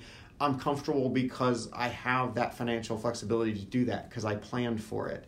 Um, and so i think that makes a lot of sense one of the things that i did want to obviously we're saying all of these insurance insurances are really good complements to the msa and they're allowed by law to actually complement the msa what you're not allowed to do is have an insurance that comes in and covers from a health expense perspective under the deductible services. So, a most obvious example is if you're on a group health plan um, from your spouse, you can't just say, you know what, I have a high deductible health plan, I'll take the $2,520, and anything under my deductible I'll have covered through my spouse's group health plan. That's, of course, not allowable. Same type of concept with VA benefits. If you're VA eligible, that's one thing. But if you actually have a VA card, you have uh, enrolled in VA benefits, then you're not allowed to actually have the MSA. Medicaid, if you're Medicaid eligible, you aren't allowed to have the MSA. So the whole concept, and I mean, those are the big, would be the big. But those are the big ones. I mean, realistically, veterans benefit, receiving veterans benefits. Actually, right? an ID card. card. receiving veterans benefits can enroll. Medicaid. Medicaid can enroll, and if you have group and group health plan, you can enroll. You can enroll. I, and and so I do get the question, and it's an interesting one. Well, what if I'm disabled? Can I enroll in the MSA? You're not excluded from the MSA, and so if you meet all the other requirements, you can enroll in the MSA there is history, but again, we use averages, and averages are not a true test of each individual. A disabled individual, many times as a population, has a pretty high spend, so you have to look at each individual. But the answer is yes. If it makes sense for that individual and you're disabled but meet all the other conditions, you are allowed to enroll in the MSA. Just like any M, any Medicare Advantage end stage renal. Correct. Can't do it if they're on Medicaid. You know, if they're dual eligible, can't not allowed to enroll. Let's get into let's get into enrollment periods a little bit, Jim, because sure. the MSA is quite a bit different than other Medicare Advantage plans. I mean, it's similar, but but there's ha- significant differences that agents need to know about. Yeah, and so there's the nice thing, but it's also a bad piece. There's only two times that you can enroll in an MSA product: AEP and ICEP. So basically, your initial election period, you're allowed to enroll in the MSA, and then each year at AEP, you're allowed to enroll in the MSA. OEP is not an option to go in or out of the MSA. And there's rationales behind that from a Medicare perspective and from a lasso protection perspective. We each give each member the deposit that we talked about. So you enroll in um, AEP, and on January 1, 2019, I put 20 or $2,520 into your account. Yeah, that's one thing we didn't mention. It's a lump sum. It is a lump day sum one. day one. Right, right. So it is a lump sum day one into your account at the before or at the first uh, um, enrollment period. So before January 1, you're going to get $2,520. Then at OEP, if it was allowed, you're like, you know, I'm going to switch, but I'll keep that $2,520. Right, right. CMS and we understand that the pay and chase is not easy to do, so and it's not going to be allowed. So realistically, the goes ins are limited and the goes outs are limited. So only two times. Every AEP and obviously initially at your election period you can choose. Now to go out, of course, you can go out during AEP. Yeah, AEP um, for sure. And then there's a special election period. There's only a couple of them that you're allowed to go out. If you leave the permanent area where an MSA is offered, it's in 17 states and 1,151 counties. But if you leave that permanent area, um, you have to you you're allowed to choose another product and you can leave the MSA. If there's a five star plan in your area, you can take a five star SEP election. So even if you stay in, in the area and there's a five star, other than that, It's not impossible, but it is a lot harder I to mean, move, move out. move out of the country for 180. The- so. So there, there are if you disqual if you disqualify yourself intentionally or otherwise, as in let's say you signed up for VA benefits in the Right. midst Or of you, having or you this, qualify for Medicaid. right? or qualify for Medicaid. So if you do actually have exclusionary items, that would involuntarily terminate you from the MSA. But realistically, from a voluntary basis, it becomes a permanent move, a five star SEP if available for you, or every AEP. Everybody has the Let's. Oh, so, I'm sorry. Go ahead. No, I was just going to say, and just to understand, I said it before, but it's important. If you leave the plan at AEP, you spend a whole year, you leave the plan, that money is yours. It is yours to keep. If you stay with the plan, the money is still yours. It rolls over, and we deposit another annual deposit at the beginning of the period. It's not on a monthly basis. You get it immediately. So the start of every enrollment period, so each calendar year or whenever you first enroll, you get that deposit in a lump sum. So, um, so an individual joins the joins the MSA plan, and they um, and they move outside the plan service area, say mid year. Then they would owe half of the deposit back, correct? Because they didn't they weren't in for the full year. Okay, so how the I say it's Technically, your, right? I say it's your money, and now let's uh, let's talk about Clawbacks. the, the, the clawbacks. Right. Um, so am I saying that it's not your money? No, realistically, you have to. The whole point is the current year. You have to spend the full year in the plan, or there's a prorated amount that you owe back. And so let's take the you leave the service area, leave the plan for any reason on July one. Just easy math. So it's half a year um, you owe only the current portion of the deposit. So if you've been in the plan two and a half years and you leave on a July 1, you only your, that current year deposit, half of that is required to go back um, to Lasso, and we owe that back to Medicare. So if you're no longer with the plan, we're not giving you that whole year's basis. That's the point. But again, if you spend an entire year there, it is your money. So it comes back to I spend a year, I spend another half of year, so I get another year deposit put in. Unintentionally, I leave. Just happens to be for whatever reason, but I leave the service area. I move, and I still I owe half of that current year deposit back. The Not- other not- year, it's fully earned, right? fully earned. once you- exactly. Everything fully earned once you're in a full calendar So let's year. talk about Medigap protections, right? Because it's some because it's interesting. Um, the it's interesting because I think I think agents have to be very thoughtful about how the guaranteed issues for Medigap work in concert with the MSA, right? Because if someone joins a Medicare Advantage plan at age 65, the way the protection for Medigap is that you have up to 12 months that you can get any plan with any company, right? The issue is with the MSA, which is different than which is different than other Medicare Advantage, that with another Medicare Advantage plan, you have the trial right disenrollment from the Medicare Advantage plan. You don't have the disenrollment with the MSA. So the only time you can get out is during the annual enrollment period. So it doesn't really affect anything year one for our agents. Like it's not it's a it's really a second AEP decision. But say if someone joined the plan in June, right? Someone joined the MSA in June. In order for them to exercise the Medigap protection, they have to disenroll from the MSA during the annual enrollment period because uh, they can't get once once the calendar once we flip to 2020. So we're talking, you know, we're talking net not not this AEP but next AEP. Say they joined in June of 2019, just for example, new to Medicare, and then something happens, their health change, and they want to get a Medigap plan, or whatever for whatever reason they don't like they don't like having to manage their the, the money or whatever. Um, so they have to make that decision during the annual enrollment period. here's a here's an interesting, unfortunately negative on that, but it's good to bring up. What you're talking about in Medicare Advantage language is called a SEP 65, um, a special election period six- Right. 65. That you can, if you come into a Medicare Advantage at 65, you can within a year um, opt back to original Medicare, and you have a guarantee issue to a Medicare supplement product. That is not available for an MSA. That SEP 65 is not available. So take the example that you just gave. There is a better way.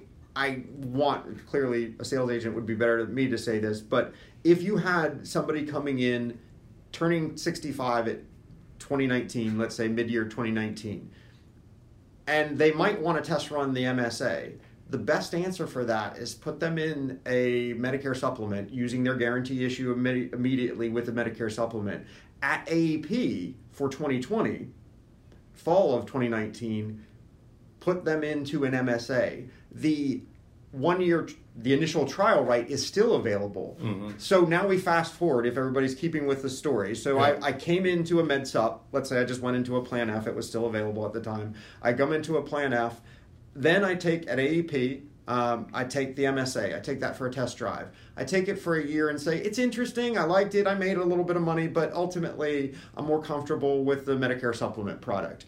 At AEP, you still you have to go a full year you can exit only at AEP, in, in or out only at AEP, but you do get that guarantee issue back right. into a med supp. Right. You have 12 the, months. You do it first time, first time first, a, yeah. Exactly. Time, right. For the very first time for that trial rate. So what I'm saying is you have no SEP 65 protection if you very age into a MSA, but you do if you actually go into a med supp first, then try your first time into a Medicare Advantage plan is an MSA, right. you can go, go back after so the AP. Medigap. So the Medigap protections apply identical it, to an MSA. The problem with the MSA is you don't have the SEP 65. Correct. You to, said it right on to, to, jump out because I mean clearly what you could do, and that you know, if, if you were if you were interested in gaming the system is. You could uh, you could join the, the MSA product uh, during the annual enrollment period, get your twenty five hundred dollars, on January 15th, you could take your SEP 65, buy a Medigap plan, and then we'd have to chase you for right for the two, 2,500 bucks. That's exactly the that's same what, concept. That's what CMS that's, that's is trying to avoid. Yes, that's is uh, is to keep you in the plan. So. Uh, so let's talk. We talked about who doesn't qualify. Let's talk about people who who age into Medicare during the year. I mean, we were talking about it, but what? Let's talk about what happens to the deposit and the deductible because it's prorated. You don't get the full twenty five twenty if you join mid year. Right? So I'm going to start with again. We talked about the money comes at the beginning of your enrollment period. The full deposit comes at the beginning of your enrollment period. So the full deposit, by definition, if I come in at AEP, January one through December thirty one is the year. Um, we actually deposit the full amount at that beginning of the year. The deductible is the full amount, the 67, 77, or 8700, depending on which county you're in. If you actually come in in ICEP, then it's prorated and it's required by law to be prorated from a deposit perspective. It's prorated, of course, on the number of months left that you have in the year. So if you have six months left in the year, you come in July 1, then you have half of the deposit that you're given at that time immediately. If you have three months left, you come in, then you have three months of the deposit. It happens to be 2520, not easy to roll off the tongue, is divisible by 12, $210 a month. So the answer is if you're half a year, it's 1260. If you're three months left, you have 630 bucks that you actually get all at one lump sum at the beginning of your enrollment. The deductible also varies depending in that similar manner, and it goes down by the number of months that you have left. And so, really, what it works, and it varies the same way that $210 a month will vary the deductible. So, what it turns out to be, no matter what time of the year you come in, the first of the year, so January 1 or December 1st, it becomes the member responsibility is always constant. And we wanted to do that from a that's consistent with basically the way Maximum Out of Pockets, other Medicare Advantage plans work. So whenever you come in, your deposit deductible changes, but that member responsibility is staying the same each part of the year. So you take basically you take the the whatever if it's the 8700 you take the 210 for the number of months that you're not in the plan you subtract two, 210 from the deductible and the deposit subtract 210 for every month you're not in the plan. Correct. And that's the math right? Yep. we have a chart for it yeah i was going to say it's yeah. it, it's online um, it'll be available for all the agents. We have a chart for it. Obviously it's only applicable for anybody coming in icep but it's important to understand. So we're get, coming up on two hours, so I think uh, we probably have uh, two more hours to talk about. I think we Not- have a lot of segments going today. forward, but yes, Hopefully we- maybe not hopefully We today. didn't skip too much stuff, but if agents are interested in, in uh, representing Lasso, it's uh, you would go to our website uh, www.lassohealthcare.com, and we have an agent section, so you can request information there. Um, what else Info. do we- Well, you can uh, you can email us at uh, it, it, that's also on the website, so you can go to lassohealthcare.com. But uh, info at lassohealthcare.com, you can actually uh, request some information, and we will get you. The appointment process is uh, very similar to all, but uh, we can quickly get you appointed with all the states that you want to uh, go in by uh, October fifteenth. We'll have uh, paper enrollment, but we'll also have electronic enrollment, so we can. So agents will be able to use our electronic enrollment platform. Correct. for, for this AEP. Um, trying to think what else. Yeah, certainly certification. We require AHIP. Obviously, you have to be licensed in the states. We, we didn't. We have 17 states. We didn't list out the states, but we can get that to you if you if you need it. Uh, licensed in the state. We appoint you in the state.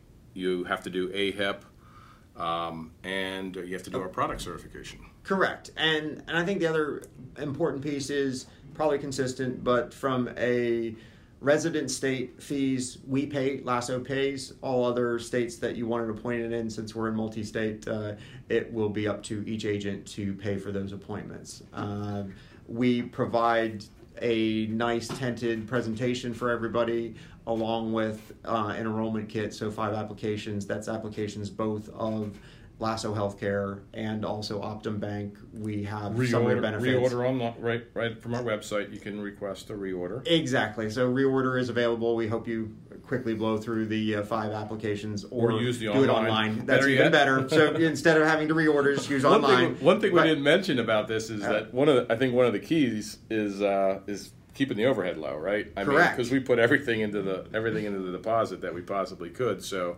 I mean, to, in order to maintain this type of plan, uh, we had to be. Not only did we have to have great vendors, and I think we have like Optum Bank and we have Vizient and we have great partners that are working with us, but we had to get them at great rates too. We do, and yeah. keep. We have to. We have a very lean administrative structure, a variable cost administrative structure, even as much as you can in the early zero revenue days. Right. Um, but uh, all of that, we want to keep that going through because the value is we're sharing. This is truly a value sharing product with Right. each member, And and, the the, more- be- more value we have, the more we share. Yeah, the less you spend on the CEO salary and uh, and uh, supply orders, the the more you have for the member. So, Jim, this has been a lot of fun. I mean, I want to say thanks to all the agents that have stuck through and listened to us. So if you're still if you're still if you're still listening, uh, you know, I, I, a special thank you to you and Jim. Thanks for uh, taking the time. This was really enjoyable for me. I had a good time, good conversation, kind of reminiscent of what we've talked about for three years. You know, some people think it's just like you know, oh yeah, you you start what well, you started working on this, uh, you know, in January or something. Now this has been three years in, in the making, and a, and a lot of work and a lot of thought went into it. And appreciate everything you've done, Jim. It's been a pleasure working with you, and I'm excited about uh, getting into our first annual enrollment period here in the next month. Well, I am too. I want to thank you all. I hope uh, if anybody can slog it through this couple hours, we have other installments going forward. And I will say that three years, I've learned three things patience, perseverance, and don't run out of cash. So if you're going to do anything entrepreneurial, um, those three things are good to know. So I look forward to everybody enjoying that. The uh, this the sales agents and the end consumer ultimately enjoying the product that we're putting out this year. We look forward to it. Thank you. Thanks, Jim. Wow, so much great information in that conversation between Craig and Jim. If you would like more information on selling MSAs, we have the link to a few articles in our show notes. If you're ready to get started with Lasso Healthcare, we have the link to the official site as well as the link to our sales team there. You can use either of those links to get the information on how to certify and get that process going with Lasso Healthcare. Thank you so much for tuning in to this special installment of the Agent Survival Guide podcast. We will see you next episode.